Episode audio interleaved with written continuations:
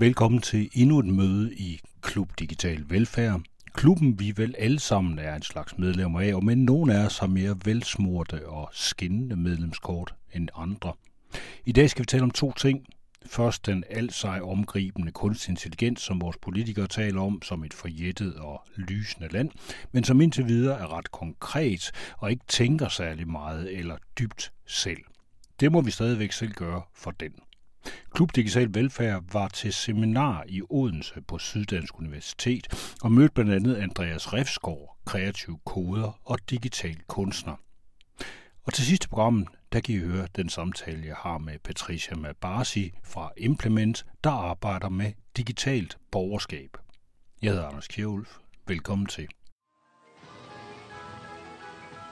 To maintain these and hundreds of complex electronic circuits, a monitor checks all circuits every few seconds, inserts a backup circuit if and when trouble develops, and alerts the communal service agency for replacement.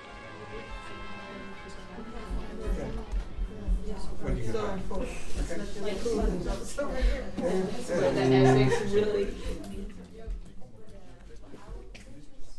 9. december sidste år var der workshop om kunstig intelligens på STU i Odense. Hovedtaleren der, det var Meredith Broussard, der talte om Public Interest Technology, Artificial Intelligence and Social Justice, og det vil vi rigtig gerne have kunne bringe her i klubben, men hun vil ikke have, at man optager hendes foredrag. Men bagefter, der mødtes vi til en rundbordssamtale med Mathilda Arvidsson, lektor i international lov ved Jødeborg Universitet, Bojana Romik, kunstner og underviser ved Malmø Universitet, og så var der Andreas Refsgaard, kreativ koder og kunstner. Og netop Andreas Refsgaard har jeg interviewet senere over Zoom, så her kommer lidt af det hele, noget fra workshoppen, noget fra interviewet med Andreas Refsgaard, blandet godt sammen. Thanks, uh, especially to the panelists and for uh, for coming out. Um, we really uh, appreciate this, what might be the last event for a while. How long this will um, go on, but um, we're here and that's great. And uh, I won't say a lot. I'll try to say as little as possible, I think, and uh, leave the conversation to these clever people that we've invited over. Um, and um, but just to briefly introduce, they'll also uh, introduce themselves in a moment. But uh, we have uh, at the far end here we have Andreas Refskov, who's an artist and a creative coder. He's based in Copenhagen and he works with uh, algorithms and how coding and machine learning, learning can be used to explore uh, creative potentials of digital technologies. Her på en Zoom-forbindelse, der har jeg fat i Andreas Refsgaard, som er creative coder og digital artist, altså digital kunstner. Hvordan er du blevet det, kan man sige, Andreas? Hvordan er du blevet til, til Øhm, kunstner? jamen, øh, jeg har faktisk gået på ITU, øh, og der havde jeg sådan et fag derude, som hed øh, Digital Aesthetics, øh, som jeg tog i stedet for et andet fag, der blev øh, aflyst. Altså, det var sådan lidt et, et tilfælde. Øh, og der var en lærer, der hed Ole Christensen, som havde en baggrund i øh, teaterverdenen, men lavede sådan set designs, altså lavede kulisser med software. Og det blev jeg enormt fascineret af. Jeg havde ellers ikke sådan, jeg havde læst noget lidt blødt ud på øh, ITU, altså digital design og kommunikation, men her så fik vi lov til at bruge software på en kreativ, sådan lidt kunstnerisk måde, og det blev jeg bare totalt bit af. Øh, Så det startede der, ja, tilbage i øh, sådan noget 14-15 stykker. Øh, Ja. Jeg tænker bare på, hvad, hvad med dig og computer og sådan noget? Er det noget, har du, øh, er det sådan, hvornår, kan du huske din første computer? Kommer jeg til at tænke på det, jeg spurgte nogle andre om en gang imellem. Jamen, jeg kom faktisk i gang sådan ret sent. Altså, min far havde en computer, og han er ingeniør, og han programmerede lidt nogle ting tilbage i tiden, og han troede altid, at mig og min søster ville begynde at lave hjemmesider og sådan noget. Men det, jeg brugte computeren til at spille på en gang imellem. Jeg var ikke specielt interesseret i computer, før jeg blev midt i 20'erne, skal jeg faktisk indrømme. Så sådan, nogle gange ville jeg ønske, at jeg havde startet øh, lidt tidligere. Jeg var sådan var lidt mere hardcore, men det er jeg ikke. Altså, jeg tror, jeg fik ligesom øh, jeg fik, øh, hvad kan man sige, øh, sådan øjnene op for computerens kreative muligheder, da jeg var midt i 20'erne. Øh, ret sent. Det her med, så du siger så, at det begynder med, at du sidder ude på ITU, og så tager du det her kursus, og så, øh, så, så går det videre derfra. Hvad sker der så? Jamen så ham med læreren, jeg havde, han kunne godt se, at jeg var fuldstændig sådan besat af det her øh, felt, og han sagde, at, øh, og det var faktisk tæt på, at jeg skulle til at skrive speciale, Øh, så han sagde, at hvis det er noget, du måske vil sådan, øh, gå endnu dybere ind i, så er der sådan en privat uddannelse i København, som sådan bruger det her kreative programmering ret meget. Øh, det er en uddannelse, som hed, den er faktisk gået konkurs nu, men den hed Copenhagen Institute of Interaction Design, og der tog jeg sådan et et år øh, der, hvor man, det var sådan en interaktionsdesign øh, uddannelse, men man kan vinkle den ret meget, øh, som man vil selv, og man skal hele tiden bygge nye projekter hver uge. Og der satte jeg mig ligesom for, at jeg skal hele tiden prøve at bygge noget kreativt med kode og med programmering. Øh, og efter det, så sådan havde jeg ligesom lavet nogle projekter på min skole der, øh, og nogle af dem begyndte at få lidt opmærksomhed, jeg begyndte at udstille nogle af de ting, jeg havde lavet, og begyndte også at undervise i, i de teknikker, jeg sådan selv brugte. Øh, og så, ja, altså sådan i dag kalder, altså jeg kalder mig kunstner, men tit sådan, kalder jeg mig også interaktionsdesigner, og nogle gange er jeg mere bare en lærer. Øh, så jeg har sådan lidt forskellige hatte, jeg skifter imellem. Øh. Det, det vi skal tale om i dag, det er kunstig intelligens, fordi det betyder også noget for, øh, for det, du laver og dit arbejde i det hele taget. Øh, men når vi taler om kunstig intelligens, og det er der rigtig mange mennesker, der gør i dag, så taler de tit om ret forskellige ting. Hvad er kunstig intelligens for dig? Jamen, øhm, altså kunstig intelligens for mig er sådan en term, jeg bruger, hvis jeg skal sælge eller promovere noget, jeg har lavet. Øh, hvis jeg selv underviser, så bruger jeg mere den term, sådan, som jeg kalder maskinlæring, øh, eller machine learning, som er en lidt mere snæver betegnelse for nogle helt specifikke teknikker, hvor man bruger øh, data til ligesom at styre, hvad computeren øh, gør, hvordan den opfører sig. Øh, så, så, sådan, øh, så AI er det her store, store term, der indeholder en masse forskellige ting, og som også sådan har ændret sig lidt over tid historisk, hvis man kigger tilbage på det. Det, man kan kunstig intelligens i, i 60'erne, er ikke sådan nødvendigvis det, man kalder kunstig intelligens i dag, men men maskinlæring, det er sådan nogle ret konkrete teknikker, øh, hvor jeg for eksempel har lavet en masse ting med, med superviseret læring, supervised learning, øh, træne systemer til for eksempel at øh, genkende billeder øh, af forskellige ting i forskellige kategorier. Øh, yeah. Yeah, I, I don't think it's necessary in my case when uh, Lila asked me, or Lila, sorry, uh, if uh, if I want to present with slides, I decided not to, just to kind of um, foster a, a, dialogue and conversation. So, um, as you heard before, my name is Boyana. I'm a, a, senior lecturer at Malmö University at K3, that's a School of Art and Communication. So, um, I'm actually a trained visual artist, um, although I have to admit I haven't been really involved in making artworks per se, like something that you would put in that category, for a while now because I had to uh, really engage myself in academic work and parenting, and that pretty much takes all my uh, time, all my awake time. So, um, yeah, I was, uh, um, I, I'm just really about to complete a research project that I got my Marie Curie uh, funding for, um, and the title of the project was The Robot as a Technocultural Icon. So that was really a way of looking at uh, uh, AI, but particularly robots, really kind of embodied AI as it is defined sometimes um, as um, as a kind of uh, as an icon in culture. Now relying to W. J. T. Mitchell's um, definition of um, icons and iconology. Um, and uh, which how they are being portrayed, how they're being communicated uh, in media, how it's being uh, that whole problem communicated within the uh, academic community or other communities because as I realized during this uh, research, there, are, there is more than one way of addressing this, and in some cases, um, the way that uh, uh, robots that are being engaged in some form of a cultural production.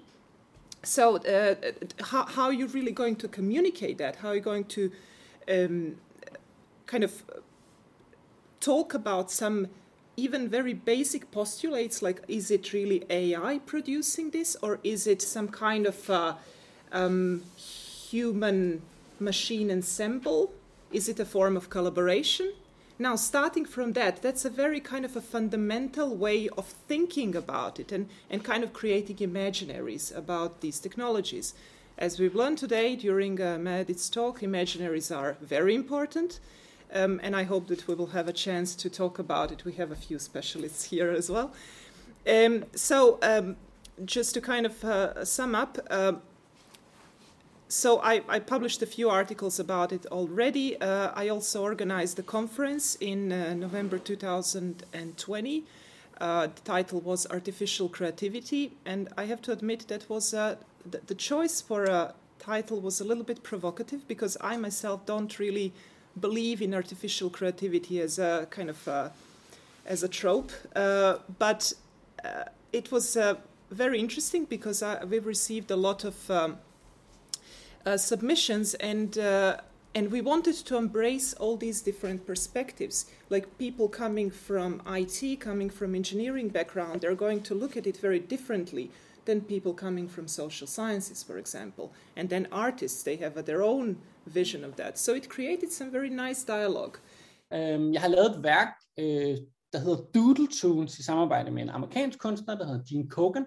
Øh, det var til sådan en hackathon, øh, hvor vi fik den idé om, at øh, måske kunne man øh, få en maskinlæringsalgoritme til at genkende musikinstrumenter, som man tegnede. Øh, så det går ud på, at man tegner musikinstrumenter, og så har man den her maskinlæringsalgoritme, som så er trænet på en masse øh, tegninger af musikinstrumenter. Klaver, bas, saxofon, øh, trommer osv. osv. Og når man så tegner nogle ting, altså bare sådan, vi havde sådan en kamera, der kiggede ned på et stykke papir, og så havde man en, en kuglepen, øh, øh, så begynder den at gætte på, hvad det er, man tegner, og så begynder den faktisk også at spille musik med de specifikke instrumenter, man har tegnet. Så det gør det sådan på en eller anden måde lidt magisk, fordi man forventer ikke, at det her stykke papir, man lige har tegnet nogle musikinstrumenter på, at der kommer musik ud af det. Og det gør der så ved hjælp af computeren. Så det er sådan ligesom et eksempel, måske også lidt, lidt mere interaktivt eksempel. Øh, og så et andet eksempel, øh, det er sådan en online boghandel, øh, jeg har lavet i samarbejde med en en øh, dansk gut, der hedder Mikkel Tybolose, øhm, og vi har lavet det her projekt, som hedder Books by AI. Øh, og det er en boghandel, hvor man kan købe science fiction bøger, og alt er ligesom genereret på baggrund af træningsdata fra andre science fiction bøger. Øh, det vil sige, brødteksten er genereret, titlerne er genereret, forfatternavnene er genereret, øh, de grafiske covers er genereret, priserne er genereret. Og vi kalder det jo Books by AI, fordi vi godt vil sælge det. Ikke? Øh, vi vil gerne sælge de her bøger. Øh, de, det blev lavet tilbage i 2018-19 stykker, og bøgerne er ikke specielt gode, hvis jeg skal være helt ærlig. Øh, så derfor har vi også genereret nogle falske øh, personer, altså falske ansigter, øh, som anmelder vores bøger, baseret på, hvordan andre folk har anmeldt andre bøger. Øh, så det er ligesom en masse spam på en eller anden måde, vi sender ud i, på internettet, og nu kan man så købe de her bøger, øh, blandt andet gennem Amazon. Øh, og der er overraskende mange, der køber bøgerne i forhold til, hvor, hvor dårlige de reelt er. Altså, det, det er simpelthen en kunstig bog, som bliver anmeldt af kunstige personer øh, i et kunstigt setup, øh, som, som kører rundt, men som bliver købt af virkelige personer. Ja, øh, ja, ja, og så nu også bliver anmeldt af virkelige personer. Der har været sådan et par øh, anmeldelser af dem, øh, både etstjernet og, og femstjernet. Øh, ja, og det er sådan, jeg var, jeg var faktisk lidt i tvivl om, Amazon ville godtage dem, altså fordi de er sådan, de er ret dårlige. Nu vil man, hvis man lavede det her i, i 2022, kunne du godt lave nogle tekster, som faktisk var, vil jeg sige, næsten interessant at læse for mennesker, og, og måske svære at skille fra noget computergenereret, men de her tekster er ikke specielt gode, så jeg troede, de ville gå ind i deres filter. Øh, men, men Amazon tjener jo også penge på, at vi sælger det gennem dem, øh, så de har ikke noget problem med det indtil nu. Og man kan også sige, jeg har også læst nogle, øh, nogle papers, nu kan jeg ikke lige huske procenttallene, men, men altså noget omkring, at ret mange af de anmeldelser, der er på Amazon, er øh, vist nok computergenereret i forvejen. Så vi spiller også lidt ind i, øh, i den, den dagsorden på en eller anden måde. Kan, kan du give et eksempel på, hvad handler sådan en bog om? Nogle af dem, der ligesom har skabt den her sammenhæng. Jamen, den, øh, men, øh, det er et rigtig godt spørgsmål. Jeg vil, jeg vil være ærlig og sige, at den ikke handler om noget. Man vil godt nu i dag, øh, vil jeg påstå, lave, kunne lave nogle bøger, som har en, en handling og lidt mere en rød tråd. Men dengang, fordi mig og Mikkel jo bare er privatpersoner, vi havde adgang til lidt begrænset data, begrænset computerkraft, øh, og, øh, og algoritmerne ikke var så gode. Så sådan sætning for sætning kan det være nogle helt fine øh, sætningskonstruktioner, men over 200 sider er der ikke et sammenhængende plot. Det er der absolut ikke. Altså det er lidt goddag mand økseskaft. Øh, hvis jeg skal være helt ærlig. Jeg sælger dem ikke så godt. Altså, bøgerne er ret dårlige, anmeldelserne er ret gode. Øh. Har, har du prøvet at læse en af dem selv fra A til B? Nej, det har jeg ikke. Det kunne jeg ikke finde på. Altså, det, det er forfærdeligt. Yes. So, Wow. Here we have a very academic um, presentation with an academic standing in front of a brick wall, as we do in the Ivy League ish universities. So, my name is Matilda Avison, I'm a doctor of law. Uh, I'm an assistant professor of international law and also an assistant senior lecturer in law and theory uh, at the University of Gothenburg.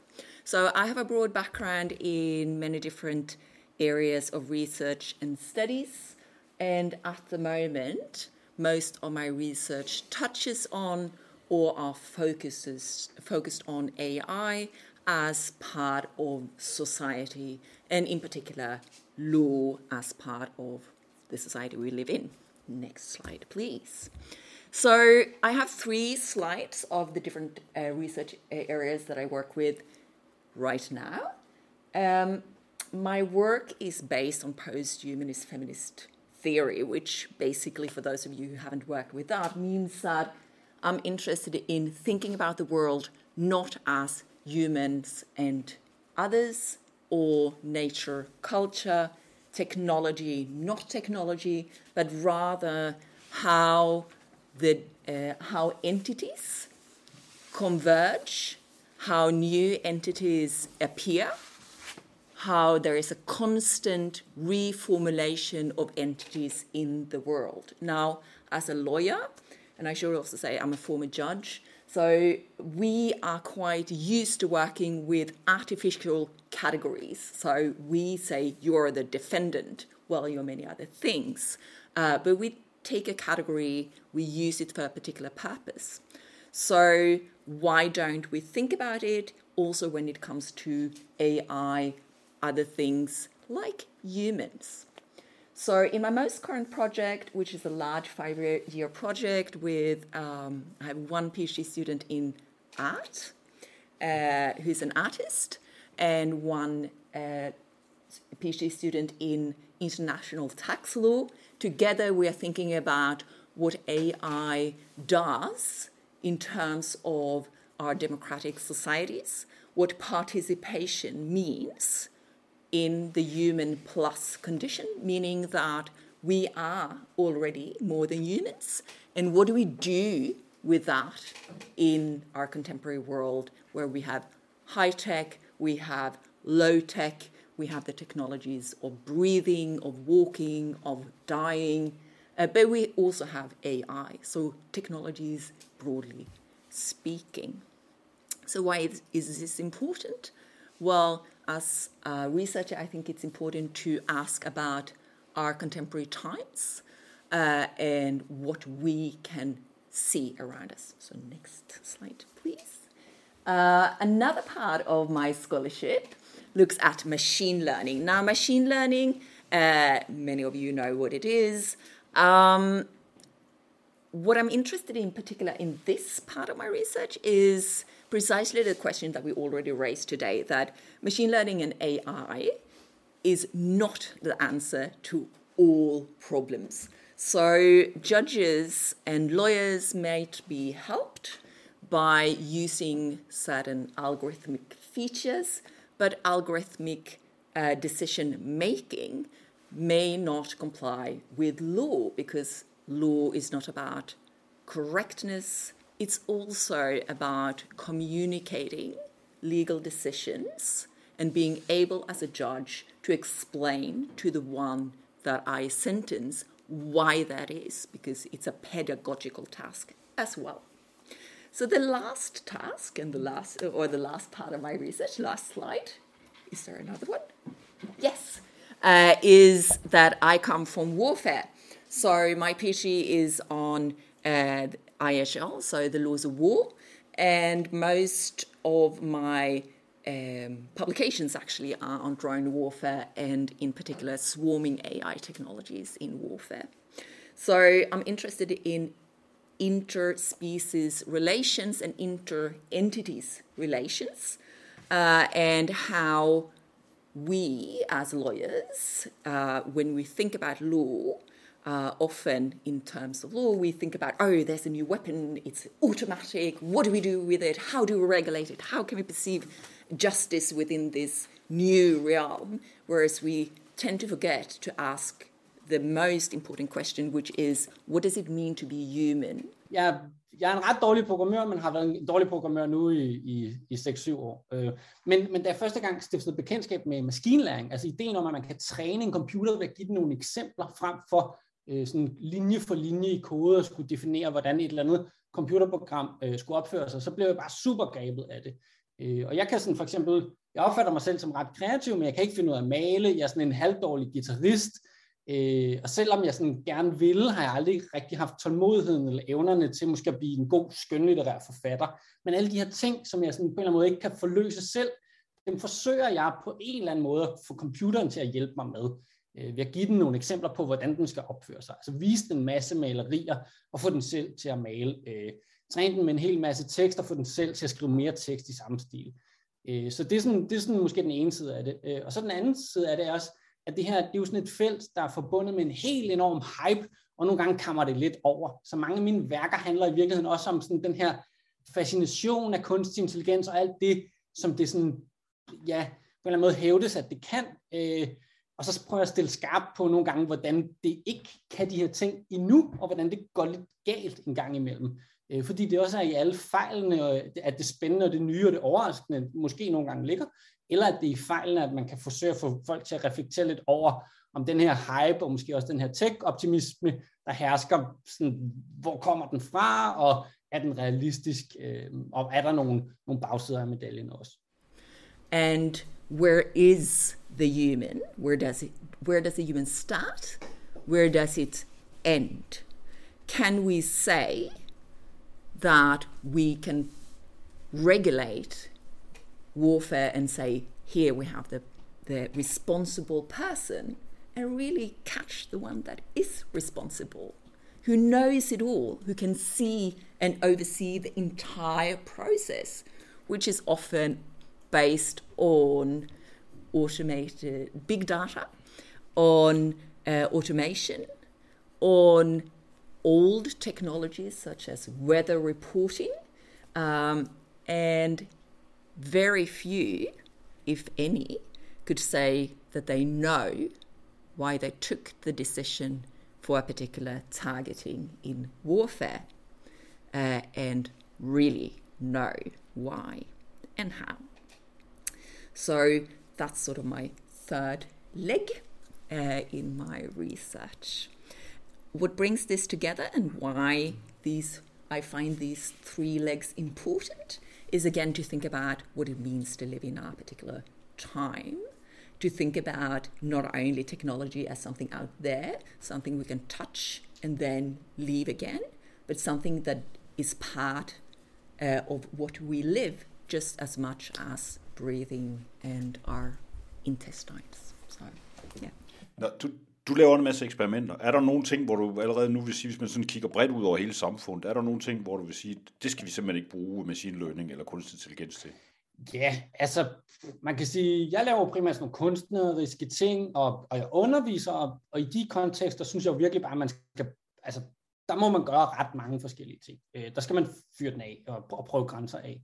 Men jeg synes da personligt, man skal være ret varsom med at implementere maskinlæring øh, og AI i, i systemer, hvor beslutninger, der ligesom er, bliver truffet, kan have en direkte negativ påvirkning på, på personer. Altså det kunne jo være inden for jura eller forskellige ting med overvågning. Altså der, jeg synes, at der er mange steder, hvor man lige skal sådan måske træde lidt på, på bremsen. Øhm, og ja, altså, og der er jo sådan, der er en masse, der er en masse ting, der er sindssygt problematiske. Altså vi har jo snakket lidt om repræsentation og bias. Øh, der er altså sådan noget som GPT-3-algoritmen, som jo kan virke ret uskyldigt. Den skriver bare noget tekst, men, men den, altså, den er jo trænet på tekst fra internettet, og primært sådan den vestlige del af internettet, og den kan hurtigt blive enormt fordomsfuld, sexistisk, øh, racistisk. Det er meget, meget nemt at få den til at skrive nogle ret forfærdelige ting. Og, der, og det skal man jo ligesom være ret opmærksom på, især hvis man er en kommersiel eller offentlig spiller, som, som, som gerne vil implementere det her i noget, som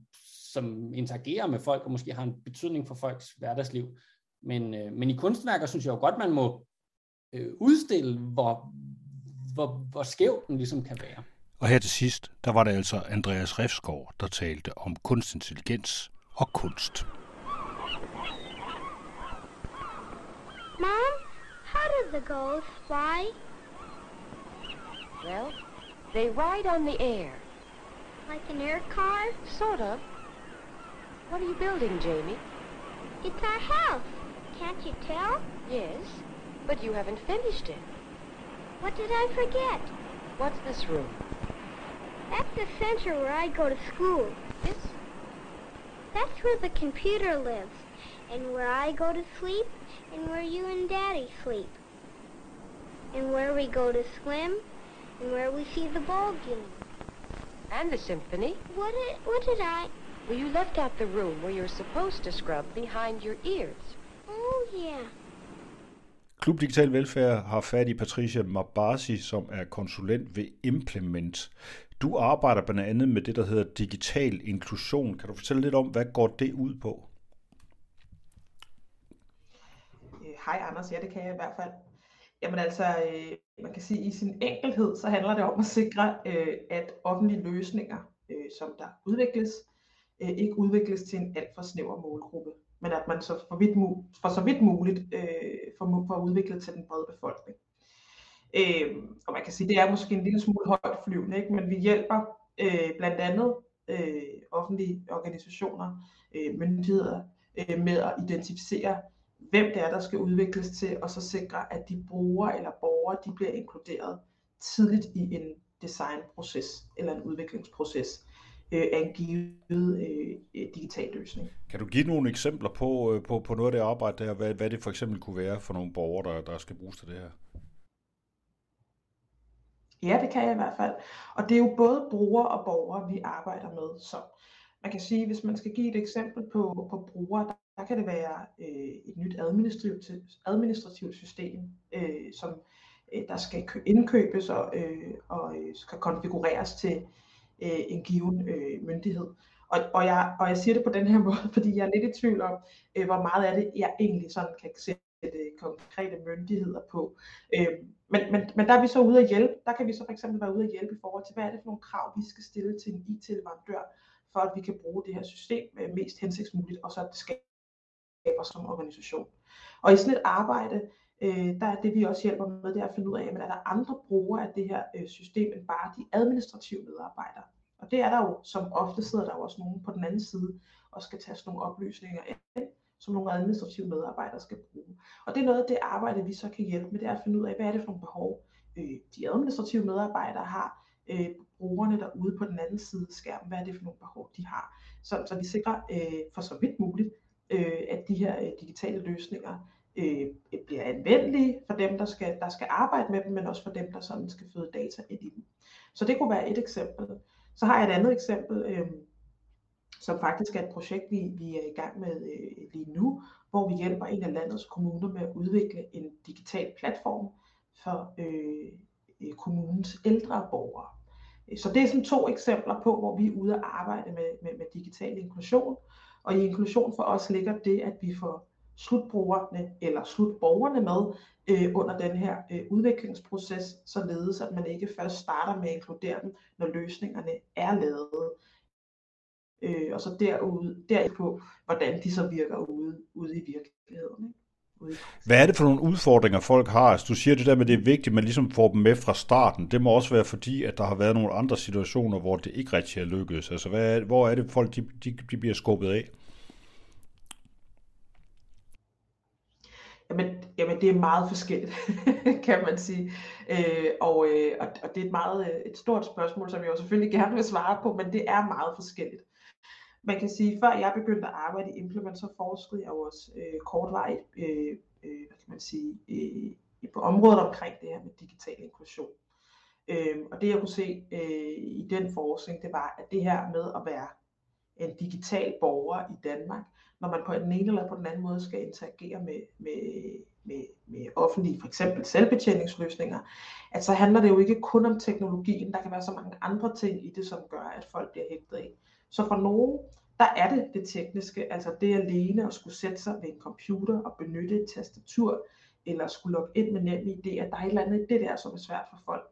For andre, der er det sådan set nemt nok, men så bliver det det sproglige i det, der kan være svært. Altså simpelthen det at forstå det digitale sprog, som jeg øh, kalder det, Øh, det vil sige, hvad vil det sige at logge på øh, og sign on og sådan nogle ting, som det kan være det at gå ind og forstå et brev fra en offentlig myndighed, øh, fordi der jo ofte i de her sammenhæng bruges øh, eller anvendes øh, fagtermer, som øh, borgerne ikke forstår. Så det kan være på mange forskellige niveauer, at folk bliver hægtet af. Det kan enten være det tekniske, det kan være det sproglige, det kan også være øh, det faglige, altså det her med, at man på en eller anden måde skal kunne sætte sig ind i det fagsprog, der bliver anvendt, og så ud fra det træffe nogle beslutninger som borger ja. på egne vegne. Ja. Det, der gælder for alle os, øh, alle borgere her i Danmark, der er vi alle sammen lever i det, der hedder velfærdssamfund. Det, men det er jo også et samfund, der ligesom det ændrer sig i de her tider under den her digitalisering, og der netop er større og større grad af selvbetjening, som du lige nævnte øh, før. Hvem, hvem er det typisk, det går ud over, hvem har svært ved at, at finde ind i det her nye velfærdssamfund? Altså jeg vil sige, jeg tror først og fremmest, at det er de allermest sårbare borgere. Øh, og det kan være, man kan være sårbar på mange forskellige måder. Øh, vi har øh, de socialt marginaliserede borgere. Vi har også borgere som du og jeg, som på et eller andet tidspunkt i vores liv måske bliver syge, og øh, så stiger øh, kan man sige, niveauet af overskud måske, fordi man er alvorligt syg, men man har en eller anden ny sygdom, som man på en eller anden måde skal, skal forholde sig til. Øh, og så kan det være svært at navigere i, i, i de, de her offentlige selvbetjeningsløsninger, hvor man langt hen ad vejen jo øh, skal kunne orientere sig omkring øh, ny information i, via øh, e-boks for eksempel. Man skal øh, eventuelt ind på, øh, på sundhed.dk eller andre øh, hjemmesider og finde de øh, speciallæger, man ligesom skal have fat i. Så jeg vil sige først og fremmest sårbare borgere, men også, øh, jeg tror det faktisk er lidt for snævert, når vi kun taler om det. Jeg tror også, det er øh, alle mulige andre borgere, øh, kan man sige, i hvert fald en større målgruppe end det, øh, som jo for eksempel kunne være, kunne være du og jeg, hvis vi gik hen og blev, blev syge, som er nogle af dem, som er, som er udfordret i forhold til det her, øh, de her øh, offentlige selvbetjeningsløsninger. Mm? Præcis. Så det er noget, der kan ramme, det kan ramme os alle sammen? Det kan nemlig ramme os, øh, ramme os alle sammen. Altså det vi ved nu, det er jo, at øh, Digitaliseringsstyrelsen har peget på fem målgrupper, som de mener øh, er nogle af dem, som på den ene eller på den anden måde har svært ved det, ved det digitale. Øh, og det, når man kigger på, på de fem målgrupper, så er det jo så er det meget bredt, fordi det er unge, det er ældre, det er socialt marginaliserede eller folk med en lav uddannelse, det er folk af anden etnisk herkomst, eller folk med en fysisk eller psykisk lidelse. Og så kan man jo spørge sig selv, hvem er så tilbage? Fordi det er nemlig meget bredt, men som jeg sagde tidligere, det er jo ikke kun det tekniske. Mange af de unge, som vi ser det i dag, er faktisk ret dygtige til det tekniske, øh, og sikkert øh, langt dygtigere end så mange af os andre. Til gengæld så er der nogle andre ting i dem, for dem som bliver en barriere i forhold til det her med at være digitale borgere.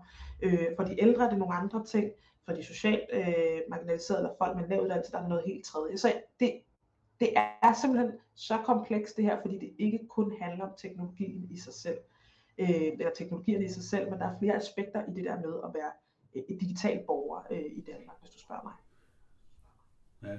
Hvis man netop tager, så jeg ved, KL og øh, Digitaliseringsstyrelsen lavede en undersøgelse for nylig af dem, de kaldte de digitalt udsatte, tror jeg det var. Det er faktisk forbavsende mange mennesker. De snakkede om 17-22 procent af danskerne er at betragte som det. Og så var der oven i købet, med, og så var der oven i det, så var der faktisk det, de kalder et mørketal, nemlig folk, der kan klare sig ved hjælp af for eksempel deres venner og bekendte og deres familie og sådan noget, som fikser tingene, som kommer oven i det. Så det var en meget stor gruppe. Kan, kan man sige, går vi måske lidt for hurtigt frem med nogle af alle de her ting? Altså det er jo, det er lidt ligesom om, at man lukker de, de gamle analoge løsninger, der lå bagved, som, som var, var det, som folk kunne klare sig med, og de kunne finde ud af, at de er ligesom forsvundet mm. øh, i den her digitaliseringsting. Går det lidt for stærkt, tror du? Åh oh, ja. Jamen, det er et godt spørgsmål, og jeg har svært ved at svare sådan helt indtydigt på det. Det har jeg øh, af den grund, at spørgsmålet er, om, om det går for stærkt, eller spørgsmålet er, om vi udvikler de her løsninger på den rigtige måde. Øh, og jeg tror først og fremmest, at vi er nødt til at udvikle de her løsninger. Øh, I sin tid, da jeg, da jeg øh, valgte at, at dykke ned i det her og, og, og, og forske ned i det her, der var der meget lidt øh, kan man sige, forskning på området. Det kommer der jo heldigvis nu. Øh, I laver en helt øh, masse af det. Men noget af det, som jeg kunne øh, læse i den eksisterende forskning, det er, øh, at når man har udviklet de her løsninger, så har man simpelthen ikke inddraget borgerne. Og hvad vil det sige at inddrage borgerne? Men det vil sige, at mange af de administrative løsninger, de blev udviklet med et administrativt fokus, hvor man inddrog øh, administrative medarbejdere, som på vegne af borgerne skulle øh, sætte ord på, hvad er det borgerne har brug for derude, hvad er det for nogle opgaver borgerne skal løse derude. Og jeg tror, det er noget af det, som vi og det er selvfølgelig øh, meget, meget, meget, meget firkantet setup, det forstår jeg. Øh, der er sikkert blevet udviklet på mange forskellige måder, men det var i hvert fald sådan overordnet set noget af det, der var udfordringer omkring det, de ikke har haft. Og jeg tror, det er det, vi ser konsekvensen af nu, det er, at vi som borgere møder nogle systemer, som vi øh, i nogle tilfælde har svært ved at navigere i af den ene eller den anden grund. Så jeg tænker, at det første er i hvert fald at kigge på den måde, vi udvikler løsningerne på. Øh, altså, hvem er det, vi har haft i tankerne, da vi udviklede de her løsninger? Og jeg tror, at de øh, personer, som er karakteriseret som Øh, de digitale udfordringer, udfordret de fem målgrupper, jeg nævnte øh, lige før. Jeg tror, at en af grundene til, at den beskrivelse er så bred, netop fordi, at dem, vi har udviklet til, har været en meget snæver målgruppe. Øh, hvis det giver mening. Altså, vi har udviklet til nogen, som øh, teknisk øh, er, er ordentligt klædt på, som øh, sprogligt både øh, i forhold til at læse det danske sprog, men også fagligt i forhold til at forstå det, der bliver formidlet fra myndighederne, at vi har, vi har antaget, at det kan borgeren selv, øh, og på den måde også på egne vegne, på egne vegne træffe nogle beslutninger. Og det tror jeg er, øh, det, det tror jeg ikke repræsenterer den brede målgruppe i Danmark. Og det er derfor, jeg tror, at øh, vi ser, at de her tal øh, lige nu Øh, 17-22 procent plus et mørketal er så, er så høje. Så jeg tror i hvert fald først og fremmest, det er det, vi skal kigge på. Og så kan man sige, når vi så har kigget på det og fundet ud af, hvordan gør vi det på en god måde, så vi får borgerne med, så kan vi spørge os selv, går det for hurtigt? Ja. Altså, udover det, der går for hurtigt, så kan man jo også godt diskutere, at nogle gange, så er der vel også ting, som man kommer til at digitalisere, som måske ikke engang, det var måske ikke engang nødvendigt at digitalisere det. Altså, der er vel også nogle ting, vi er nødt til at bare kigge på og sige, giver det overhovedet mening, det her? Ja, jeg tror i hvert fald, at, øh, øh og, sådan, og sådan hører jeg faktisk heller ikke, at det nogensinde har, at det nogensinde har været målet, at, at alle borgere i, i Danmark skulle med øh, på den her øh, digitale rejse og være digital. Så, øh, så jeg er helt enig. Jeg tror helt sikkert, at der er noget i, i overvejelse omkring, hvad skal, skal ikke digitaliseres, og hvor mange skal vi have med? Altså skal vi have alle med? Øhm, men også som du siger i forhold til det med, at vi for hurtigt har lukket ned for de analoge løsninger. Jeg tror i hvert fald, at når vi først øh, erkender, at vi måske har digitaliseret for en lidt for snæver målgruppe, øh, når, når, når vi først har øh, kan man sige, erkendt det, så kan vi også begynde at tale om, hvad skal vi så gøre for dem, som vi ikke har repræsenteret i vores digitale løsninger. Og det kan givetvis godt være, at det skal være analog løsninger, det kan også være, at det skal være noget helt tredje, men, men, øh, men det tror jeg helt sikkert også er, er, er vigtigt at, at have den erkendelse med, øh, i forhold til så at kunne øh, tage stilling til, hvad der skal og ikke skal digitaliseres, øh, og hvem er det, vi, øh, hvad kan man sige, hvordan siger man det på dansk, altså who do we leave behind, øh, ja. Yeah. Ja. Det, det, det, man siger vel bare, hvem, øh, hvem har vi kommet til at glemme i farten, ja. eller, man siger, eller, eller i den stil. Ja. Et af de begreber, du arbejder med, det hedder digital borgerskab. Altså det, at man, at man er det, at, altså en form for nyt, det er jo, det er jo virkelig en ny, altså en ny form for borgerskab. Hvad er det, der, hvad er det for noget, og hvad, nu, nu har vi været inde på en del af udfordringerne i den her sammenhæng, man kan sige, hvad karakteriserer den digitale borger i forhold til den borger, vi havde før i tiden? Ja, Øh, det er et rigtig godt spørgsmål. Man kan sige, øh, det, det kan næsten være, at man skal svare på det spørgsmål todelt. Altså, øh, hvad, jeg, der er, hvad jeg tror karakteriserer den digitale borger, som vi havde i tankerne, da vi begyndte at digitalisere. Og det vil jeg mene er en meget ressourcestærk borger, forstået på den måde, at det er en borger, der øh, rent teknisk er i stand til at betjene sig selv, øh, kan læse det danske sprog, fordi som det er i dag, så kan man øh, øh, på tværs af mange myndigheder kun modtage digital post fra det offentlige på dansk. Det er en borger, som rent fagligt er i stand til at sætte sig ind i det fagsprog, der bliver anvendt, øh, rent juridisk forstår at sætte sig ind i de øh, øh, hvad kan man sige, retningslinjer, der bliver truffet beslutninger ud fra, øh, kan sætte sig ind i lovgivningen, og så på baggrund af det rådgive sig selv og navigere øh, i, i, øh, hvad kan man sige, i de deres digitale ærner selv. Det tror jeg, at den, det digitale borgerskab, man har haft i tankerne, det er det digitale borgerskab, som jeg støder på i mit arbejde, og som jeg støtter på i min forskning, er borgere, der har svært ved netop at gøre de her ting på egen hånd, og derfor så handler digital borgerskab om at få øh, og identificere nogle ressourcer, der kan hjælpe en igennem ens digitale ærner med det offentlige. Og det kan være familiemedlemmer, det kan være venner, det kan være øh, borgerservice, det kan være på de lokale biblioteker. Så digital borgerskab i dag, det handler om øh, øh, også at finde ud af, hvem er det, der kan hjælpe mig, så jeg kan løse mine ærner med det offentlige. Og det, behøver, og det kan være, altså jeg tror, det er selvfølgelig, det er meget forskelligt i hvor høj eller hvor lille grad, skulle jeg til at sige, man har behov for det. Men det vil jeg sige, det der karakteriserer det digitale borgerskab i dag. Og som du var inde på lidt tidligere, så har problemerne i hvert fald hidtil været, at man har ligesom skabt den her digitale borger ud fra en idé, som, øh, som i virkeligheden skabt ud, kan man sige, at de mennesker, der faktisk selv sidder og laver løsningerne, nemlig måske nogen i Digitaliseringsstyrelsen, som ligesom har kigget ja. på hinanden og sagt, det kan jeg godt finde ud af, og derfor ja. så må alle andre også kunne det. Ja, lige præcis. Ja. Jeg tænker på, hvad kan vi gøre for, for at få de her ikke-digitale med? Er det, så, det, det må jo så i første omgang, som du selv har været inde på, være det her med, at vi udvider øh, Øh, hvad skal man sige, begrebet, altså der er nogle andre mennesker, vi ligesom bruger som modeller for det her. Hvad, hvad kunne man sådan rent praktisk gøre den her sammenhæng? Skulle Digitaliseringsstyrelsen invitere nogle svage borgere ind til sig, så de ligesom kunne se, hvordan de gør, eller hvordan, hvad kan man gøre? Ja, altså det er jo øh, sindssygt komplekst, skulle jeg til at sige. Det er meget komplekst, fordi at øh, man kan sige, Digitaliseringsstyrelsen er jo også et, en styrelse under et ministerium. På den måde er der jo en masse styrelser, og øh, som jo kan træffe nogle beslutninger, man kan man sige, isoleret fra, hvordan man agerer i andre styrelser. Så det tror jeg faktisk, at det er et af, en af udfordringerne øh, på det her område. Det er jo netop, øh, hvad kan man sige, den måde, som, som vi er organiseret på i Danmark, øh, lige på, på, det, på det område. Øh, men jeg tror, ja, altså, jeg vil ønske, at jeg havde svaret. jeg tror desværre ikke, der er et, et enkelt svar på det her. Jeg tror helt sikkert, at vi skal gøre noget i forhold til det her med, øh, jeg tror det første sted at starte, det er et, at erkende, at vi har digitaliseret for snævert. Altså i forhold til en alt for snæver målgruppe. Og så skal vi have fundet ud af, hvordan får vi flere borgere med, hvordan får vi flere borgere repræsenteret i de, de digitale løsninger, øh, vi arbejder med.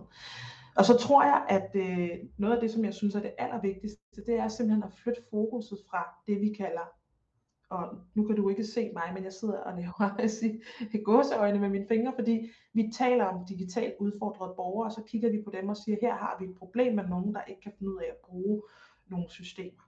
Og det tror jeg er øh, et forkert sted at starte. Jeg tror, det rigtige sted at starte, det er at kigge på teknologierne, altså sige, hvad er det ved de her teknologier, der gør, at vores borgere ikke kan benytte dem?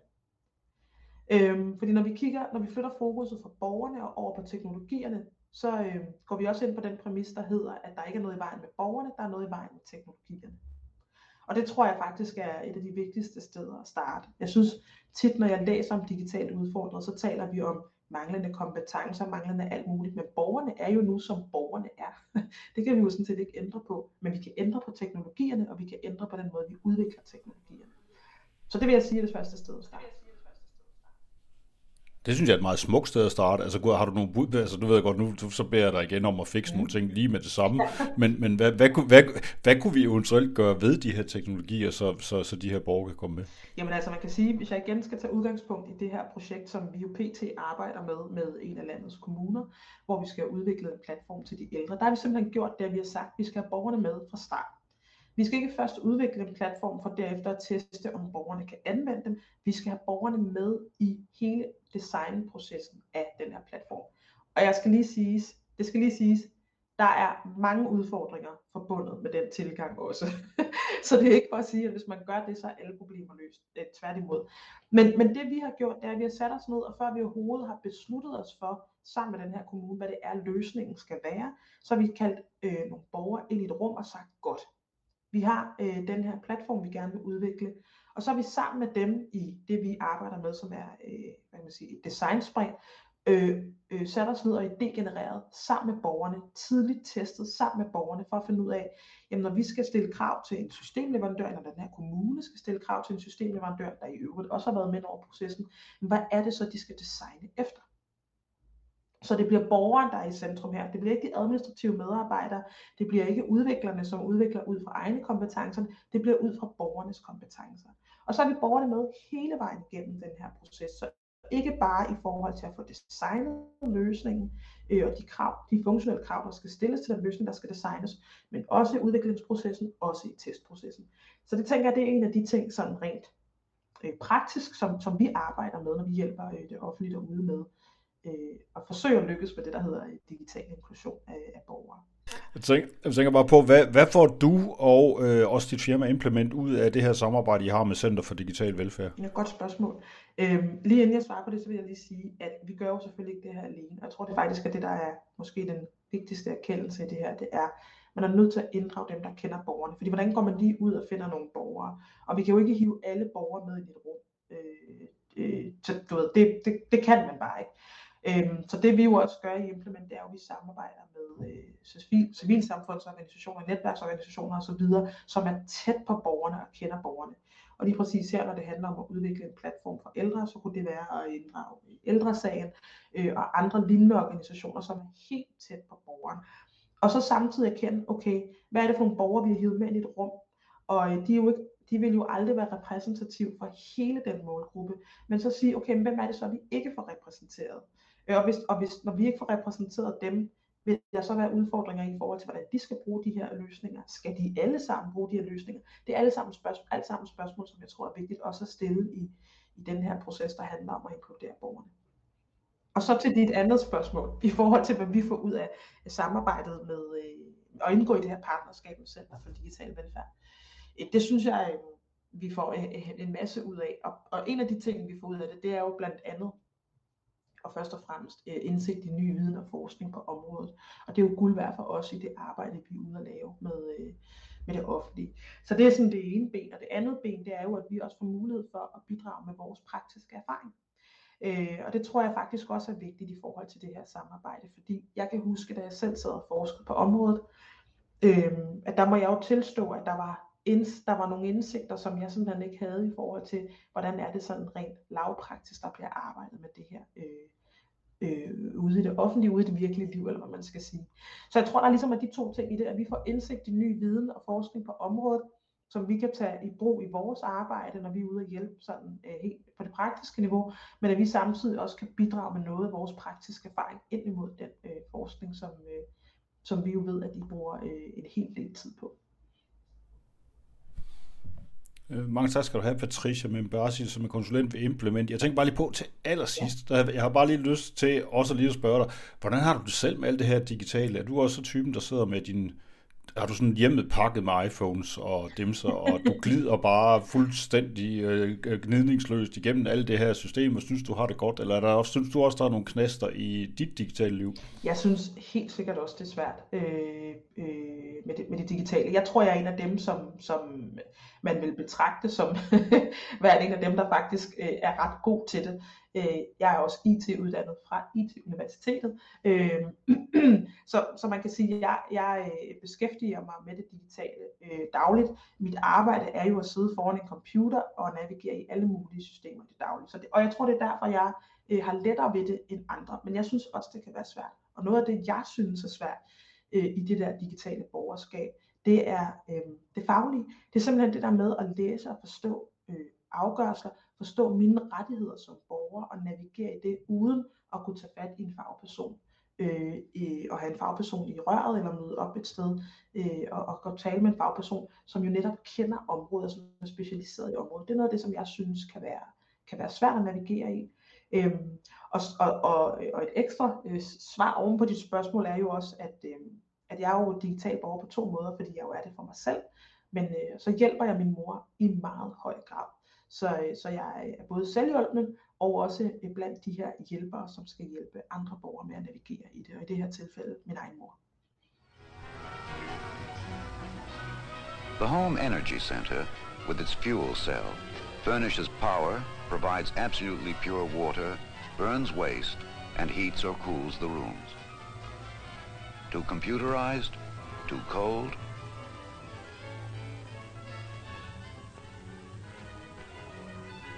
The world of tomorrow will be as cold as sunlight tuned through photochromic windows.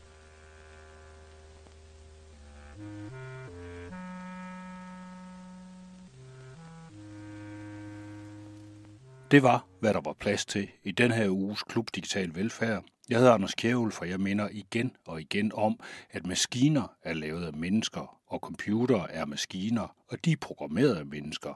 Og derfor gemmer der sig en masse mennesker inde i de maskiner, vi har lavet, og hvem ved, hvad de er ude på.